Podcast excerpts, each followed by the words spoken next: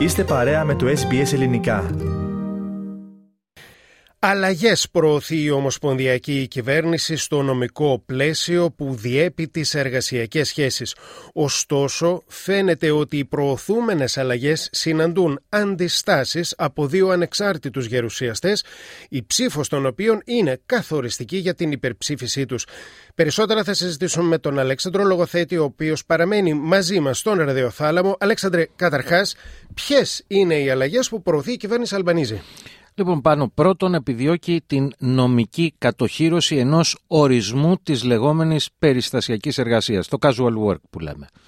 Αυτό επί της ουσίας θα σημαίνει όχι μόνο το τι περιλαμβάνει η σύμβαση εργασίας μεταξύ εργοδότη και εργαζομένου, αλλά και πρακτικά πώς αυτό μεταφράζεται. Για παράδειγμα, εάν ένας casual εργάζεται τις ίδιες ώρες, τις ίδιες μέρες της εβδομάδας, επάπειρον, τώρα θα αποκτήσει μια νέα δυνατότητα ώστε να ζητήσει τη μονιμοποίησή του από τον εργοδότη του είτε για μερική ή για πλήρη απασχόληση. Αυτό θα μπορούσε να συμβεί μετά από 12 μήνες συνεχούς εργασίας σε μια μικρή επιχείρηση ή 6 μήνες σε μια μεγάλη επιχείρηση. Το δεύτερο κεφάλαιο των κυβερνητικών αλλαγών, Αλέξανδρε, αφορά τους λεγόμενους κατά παραγγελία εργαζομένους. Έτσι ακριβώς πάνω, αυτό που λέμε στα αγγλικά gig workers, το gig economy, δηλαδή ε, έναν οδηγό για παράδειγμα μισθωμένων μετακινήσεων, έτσι, να μην κάνουμε διαφημίση τώρα στις πλατφόρμες ή κάποιον που κάνει delivery φαγητού και είναι πολλές ε, εκεί οι πλατφόρμες. Η κυβέρνηση λοιπόν θέλει να θέσει κάποια ελάχιστα κριτήρια όπως ελάχιστο επίπεδο αμοιβής ή αναγκαστική πληρωμή superannuation για αυτούς τους εργαζομένους. Πάντως η κυβέρνηση φαίνεται διατεθειμένη να θέλει να αφήσει την αρμοδιότητα της θέσπισης αυτών των ελάχιστων κριτηρίων στην Επιτροπή Εργασιακών Σχέσεων, το Fair Work Commission δηλαδή, κάτι που μπορεί να σημαίνει η υιοθέτηση ίδιων εργασιακών κριτηρίων με κανονικούς εργαζομένους, το οποίο όμως, ε, όπως αντιλαμβάνεσαι, μπορεί να στερήσει την εργασιακή ελαστικότητα που απολαμβάνουν οι gig workers. Το τρίτο κεφάλαιο, Αλέξανδρε, φαίνεται να είναι και αυτό που συναντά τις μεγαλύτερες αντιστάσεις από τους γερουσιαστές, από τους ανεξάρτητους γερουσιαστές, συγκεκριμένα την Τζάκι Λάμπη και τον Ντέιβιτ Πόκοκ, την ψήφο ωστόσο των οποίων χρειάζεται οπωσδήποτε κυβέρνηση. Έτσι ακριβώς πάνω. Η αλλαγή λοιπόν είναι μια τροπολογία που έχει εισηγηθεί το κόμμα των Πρασίνων και την οποία η κυβέρνηση την έχει υιοθετήσει. Πρόκειται λοιπόν για τη λεγόμενη εργασιακή αποσύνδεση. Το disconnect είναι στα αγγλικά ο όρος που χρησιμοποιείται. Αυτό τι σημαίνει, ότι ένας εργαζόμενος θα μπορεί πλέον ε, να αγνοεί δίχως επιπτώσεις τηλεφωνήματα, μηνύματα και email που μπορεί να τους στέλνει ο εργοδότης του ή ο προϊστάμενός του εκτός όμως εργασιακών ωρών.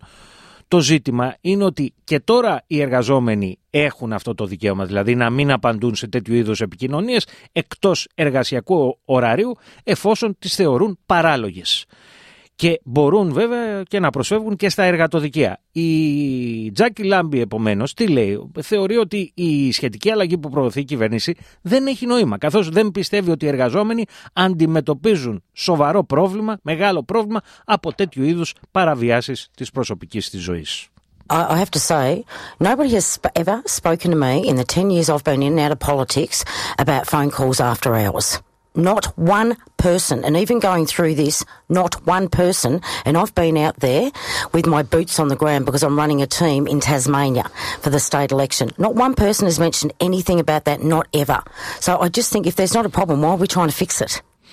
Ο κύριος Πόκοκ από την πλευρά του επίσης διαφωνεί με την νομοθετική κατοχήρωση αυτού του δικαιώματος και με την πλήρη κατάργηση ουσιαστικά κάθε δυνατότητα ενό εργοδότη, ενό προϊσταμένου να επικοινωνεί με έναν εργαζόμενο εκτό ορών εργασία για οποιοδήποτε ζήτημα. The model that seems to work is that employees have the right not to respond if they don't think it's reasonable. Clearly, there's a whole range of uh, scenarios where it is totally reasonable if you if someone's offering you a, sh- a shift for the next day, or if it's uh, an emergency or something to do with um, workplace workplace health and safety. That's very reasonable. But, but this is simply enshrining the right that if...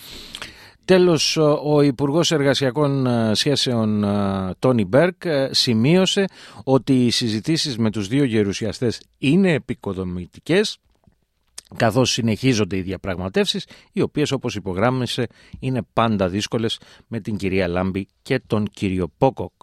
The conversations have been really constructive, uh, but you know, there's there's no negotiation with David Pocock and Jackie Lambie that's an easy one, uh, and so you know they've they've got issues that they've wanted to work through. We're doing it constructively. I hope we get there soon.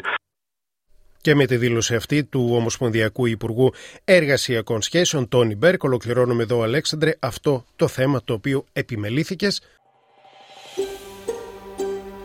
Θέλετε να ακούσετε περισσότερες ιστορίες σαν και αυτήν; Ακούστε στο Apple Podcast, στο Google Podcast, στο Spotify ή οπουδήποτε ακούτε podcast.